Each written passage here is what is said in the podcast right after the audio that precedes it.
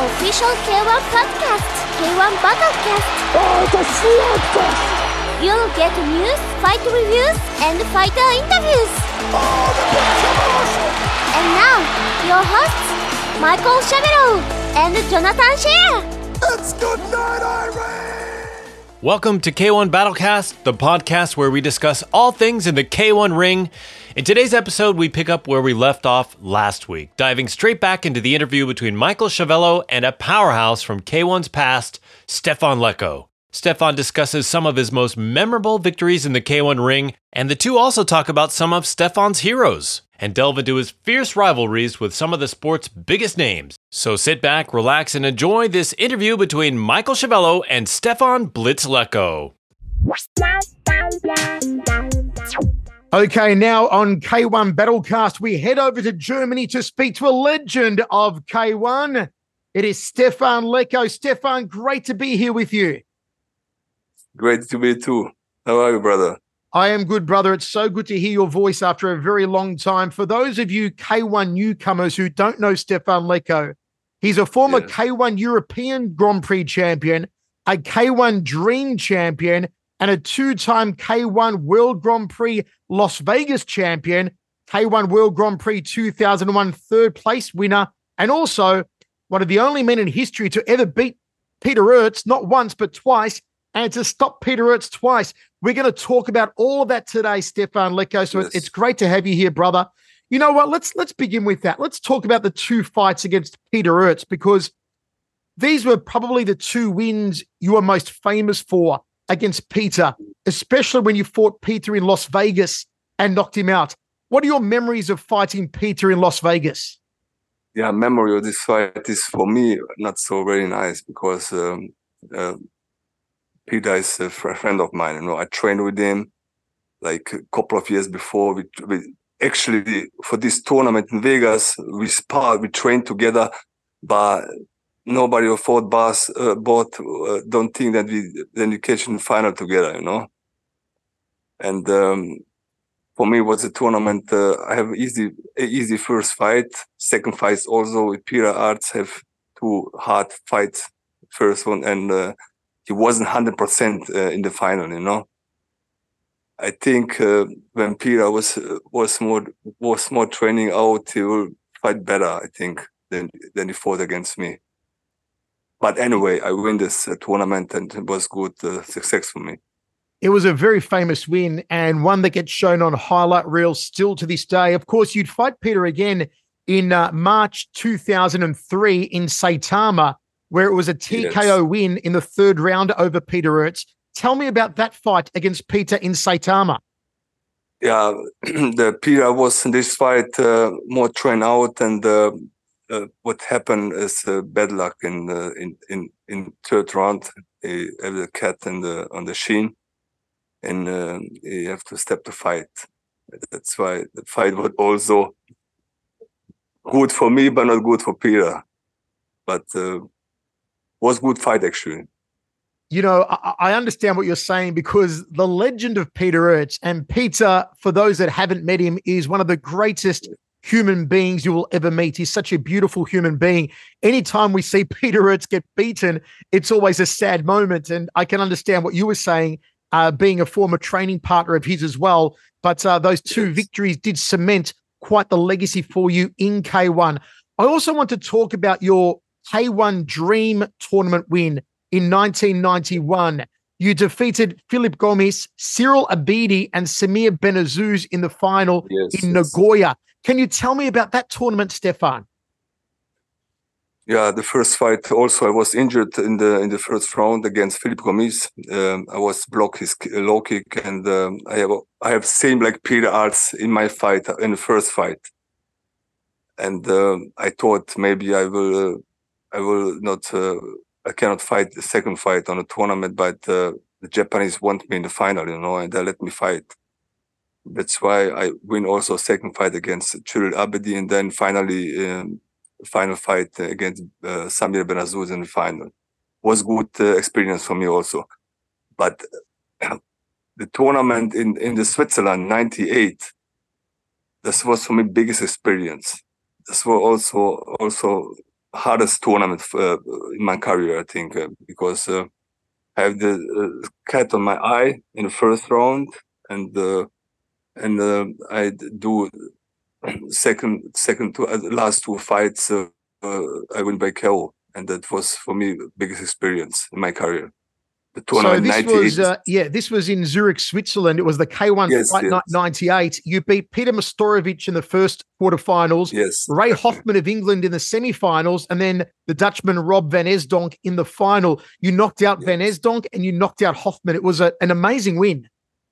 Yes, for, for me, biggest experience because uh, I have to really fight in this tournament. I have no, I have no easy fights. Yeah, like I mean, in Vegas, uh, opponents was good, but uh, the, the the they have they all of them have hard fights and uh, have easy way to come to the final and win the tournament. You know, but in Switzerland, I have I have to fight really.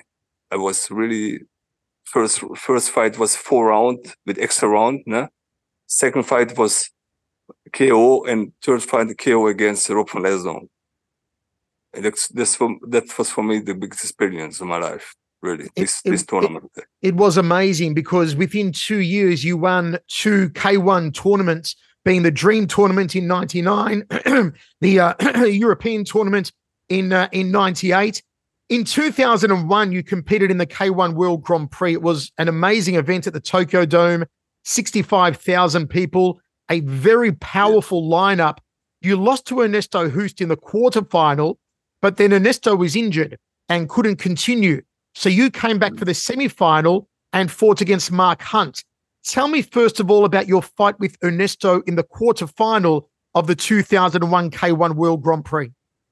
Actually, it was funny, funny, funny tournament because um, after Ernesto, I I thought I'm I'm finished, you know, and I go I eat something and uh, I put my bandage down and I was ready to go back to hotel, you know. and uh, and I think it was Kenny my Kenny my said, Hey Stefan, you have to fight. I said, What? Yeah, uh, Ernesto is injured, you have to fight. And, and I put the, the old bandage on my hand and the hand gloves and I go fight against Mark Hunt, right? It was it was so shocked for me in this in this moment, you know. But uh, in, in, finally, make good fight against Hunt. Hunt knock um, you knock uh, Le Banner in first fight out, and uh, I make a three round against Hunt. Was also a good experience. You had two fights against Mark Hunt, of course. You fought him the following year in the K1 World yes. Grand Prix. You lost to him yes. by knockout. I, I want to ask you, how hard does Mark Hunt hit? Because we all hear the Mark. stories of Mark being one of the hardest hitters in kickboxing history this is true. He can take punch, which nobody can take. He he he, he swallow all all all. It doesn't matter how you get him. He swallow everything. You know. It, it just don't just go don't go down. And um, when he uh, when he knocked me out second fight, I give him red straight. He take him and give me a left hook, and I go down. I, I couldn't get up again. It was um, Mark Hunt is for me, one of the biggest sponsor in K1 series before. Let me compare him then to another big puncher, Ray Sefo, who you fought as well. In comparison, how hard does Ray Sefo punch compared to Mark Hunt? Uh, the board, the board somewhat. The board, the board really, the, the board hard punch and, and the board can take a punch. It's, uh, they're like animals. oh, they're really hard guys. Do you I remember much about your win over Ray Sefo in 2006 in Osaka? You beat him by an extra round decision. Tell me about that win.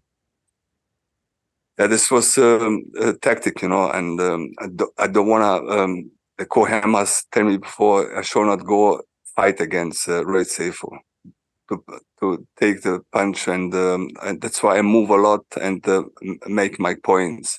Actually, wasn't boring fight, you know but that's that was way how I, how I can win this fight against Ray. Because uh, if I go fight against Ray, I, maybe I should lose.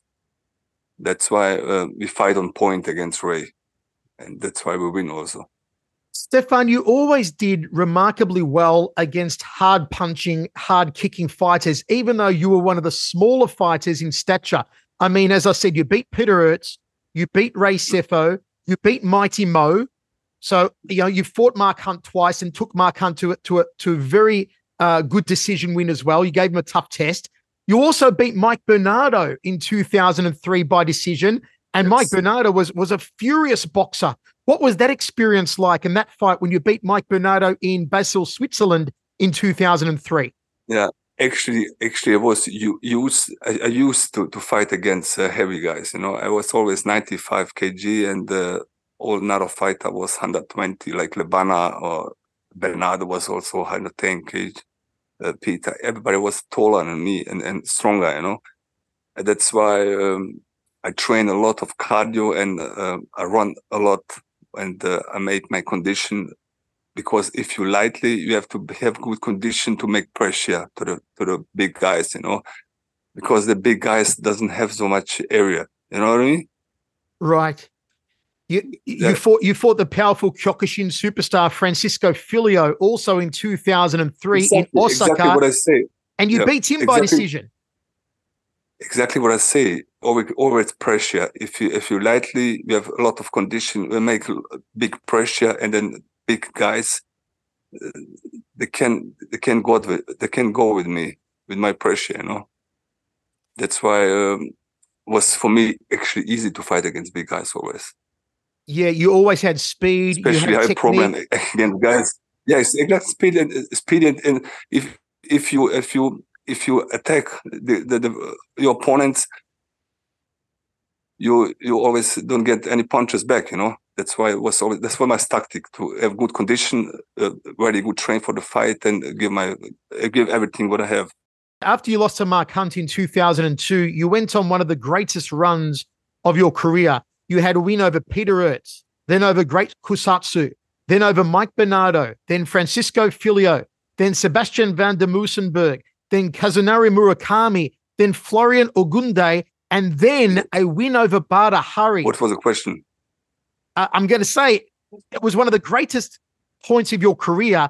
The win over Badr Hari in 2005. I know it wasn't K1, it was at its showtime in Amsterdam, but uh, that was an amazing win because at the time, Badr was strong. He was coming up quickly and, and you knocked him out in one round. What do you remember about the fight with Badr in Amsterdam? Well, it was uh, it was uh, fast fight, you know, he attacked me and uh, he he risks too much and uh, he gets some uh, spinning back kick in, in the liver and uh, he go down. And the second fight in Japan, what I lost against, uh, that fight I was also better and uh, I win all, more almost almost the fight, but uh, doesn't I don't care. Uh, no, no, no, no, not I don't care. I don't be careful in, in, the last round of the fight, and uh, and he punched me with this turn to how how's the name? Turn the, the spinning hook kick.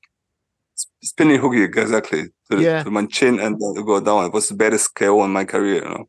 Well, I, I, want to talk to you about that because I always tell people that for me, one of the greatest knockouts in history was when Badr knocked you out in in Tokyo yes, with the spinning hook yes, kick. Yes. It was something like we see in a Van Damme movie. It was that type of crazy kick.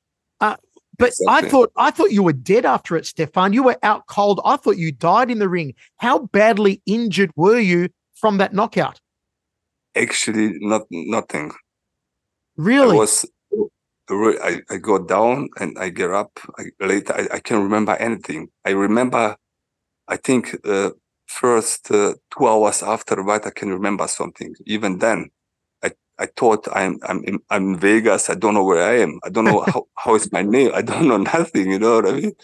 I was it's sort of really big, uh, but it was for me it wasn't that bad because if you don't know nothing, you you feel anything. You know.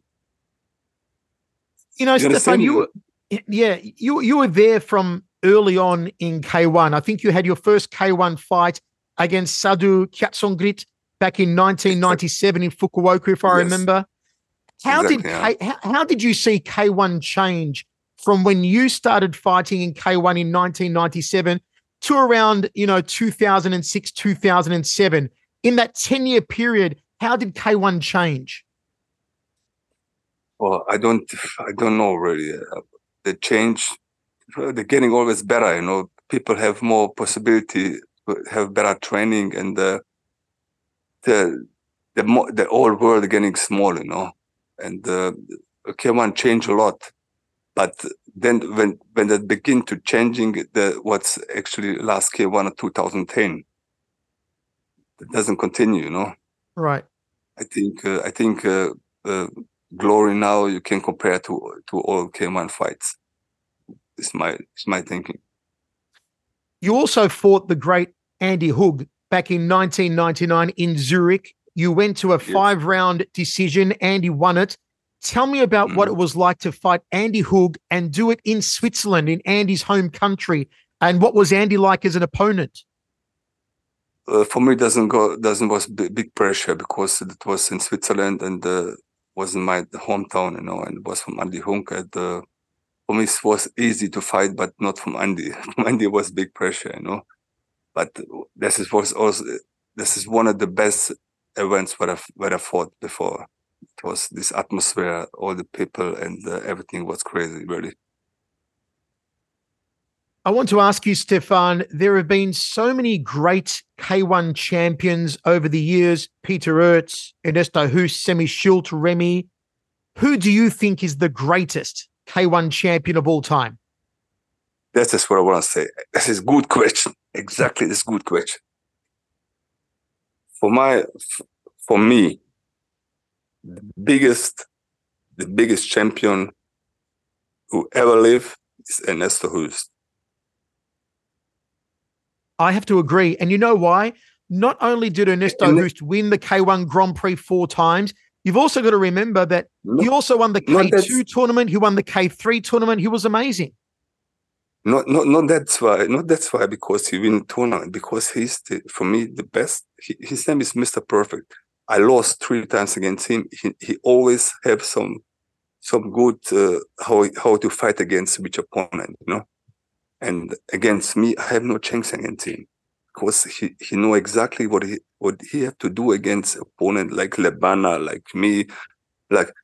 And second one is Peter Aerts. Peter Aerts also in beginning, but Peter Aerts uh, on the on the end he he fight not so good because he he, he have too much injuries, too too much he, he get too much punch in the hand and but Ernesto Hoost is for me biggest ever. I mean nobody can close come to to an S horse. not even nobody, nobody. Semmy Schilt, Semmy Schilt is for, for example, Semmy Schilt is this is just big guy, nothing else. You know. Well, that's mean? the argument, isn't it? Every time people say Semmy Schilt was the greatest, other people say it's no, only because no. he was six foot eleven. If Semmy Schilt was not Listen, six foot you, eleven, you, you he may not have been the greatest. Can you imagine? I fight. I fight now against guys seventy kilo or sixty kilo. Of course, I win always. Semmy Schilt wasn't compared to uh, to to another guys because he was one, I think, two meter fourteen. Yes, I I, I train with him in glory. Can fight even sparring. You can even he, he wasn't good kickboxer. He only make left or right, straight and knee. That's it. And he get you down with with, with, with jab. He get you down. You don't get up anymore. I yeah. train with him. I know that. This guy was he wasn't he, wasn't good. He was just tall and uncomfortable to fight. That's it. Yeah, he was tall and he knew how to use his height. There are some tall exactly, fighters who exactly. don't know how to use their height. Like Hong Man Choi was tall, but he didn't know how to use his his height. Semmy Schilt exactly. knew how to use his height. Exactly. But Ernesto Hoost, as you said, was was like a, a, a kickboxing computer. Ernesto Hoost's yeah, IQ was was incredible, wasn't it? Exactly. That's what I think. For me, it's Ernesto biggest ever, biggest ever. Another guys like like I don't wanna I don't wanna talk bad somebody, you know what I mean? But so many guys have luck. Uh, for example, Musashi was twice in the final against uh, against Bonjasky. This was joke, you know what I mean? I, I understand. They, they they were two of the years I people will say were two of the weakest K1 Grand Prix years in history. Yeah, exactly. Yeah, and uh, but Ernesto was for me the biggest one. I mean, the biggest with with big step the biggest. You know what I mean? Yeah. Stefan, I also want to Yeah. ask you about uh, another legend, uh, the late great Ramon Dekker. Did you get to train with Ramon very much when you were at Golden yes, Glory? of course. He he was uh, when when I fought a, a great Kusatsu, he was in my corner, you know, in Las Vegas. Tell me about And, Ramon uh, Dekker. What was he like? And what was he like to be a training partner and as a friend? What was Ramon like? uh, Ramon, uh, when I come to Breda, it was uh, year 2002. He was also he was already broken guy. You know, he he have so many. He have 200 fights. He was he fight in Thailand. He was he was like how how say in English. He was fucked up. You know what I mean? He have knee problem. He was like some retired guy. You know what I mean? But how he how he punch. I think many heavyweight fighters doesn't punch like him like really hard. Nobody, how heavy you are, he knock you down. I spar with him, you know, right? And he wasn't in training. He was like just for just for fun. He trained, you know. He, Ramon Dekker is also like an as horse, you know. For me, Yeah, like you, in, in in in small weight, you know. yeah, you're talking about one of the, but one of the listen, legends. but uh, how we talk now about um, in general, in general about sport, you know, like in general about boxing, kickboxing, everybody. Like biggest, biggest, biggest legend for me is Ramon Dekker. Not not not no Mike Tyson, no Muhammad Ali.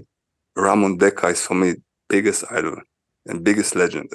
and, and I can understand that. And you know what? You Mike what- Tyson, what- you- you- you cannot thinking like me. You know, yeah. you understand what I mean? He's, Of course. he's just the biggest legend what will leave of this earth ever. it's What not only do, for us. what- eh, how he fight, how many Yeah. pain he have in the leg. What, ah, it's un- unbelievable, you know. it's not only for us kickboxing fans as well. Mike Tyson once said that all of his all-time favorite fighter was Ramon Dekker. Yeah. Yes, So it shows you what high esteem Ramon was held in by not only the kickboxing and Muay Thai world, but the entire fight world. As you said, the entire sports world held Ramon Dekker in, in tremendous esteem. Stefan, I'll, I'll let you go in a moment. I've got to ask you a couple of more questions. Yes. If all of your fights were lost, but only one fight video of your fights in K1 could remain for you to show your grandkids one day, which one K1 fight of yours would you want to show your grandchildren one day and say, hey, that's your grandfather there. That's what your grandfather could do. Which one fight? I don't have even child. show someone else's grandchild. I, I, I, hope next year, you know. But uh, funny. Listen, uh, I think many fights not. Uh, listen, I think like I, I'm, I'm, I, I think always fight, but I have easy way like against Pira in Vegas. That's for me nothing. That's nothing. That's not for me great fight. For me, it's great fight where I have to fight, but I have injury. I have to fight couple of rounds more if you if you fuck my fuck me over to to you understand what I mean? That's for me great fight for that what was saying in my mind.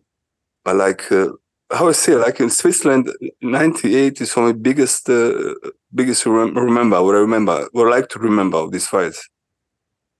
But another fight against Pierre uh, against Vegas that was easy way to me. Wasn't nothing special, you know. It, you have provided us with some of the most magnificent memories in K1 history, Stefan, and I thank you for it. And uh, I thank you for taking the time to Listen, talk to me listen, today. listen, listen, listen, all the way listen. I would like, I would, eh, I would like, I would like what happened. I, d- what happened to Peter's this fight in Vegas. I, I'm so, I'm so sorry that does not happen to another fighter. Not, not exactly to Peter. That's my friend. You know what I mean? That was for me.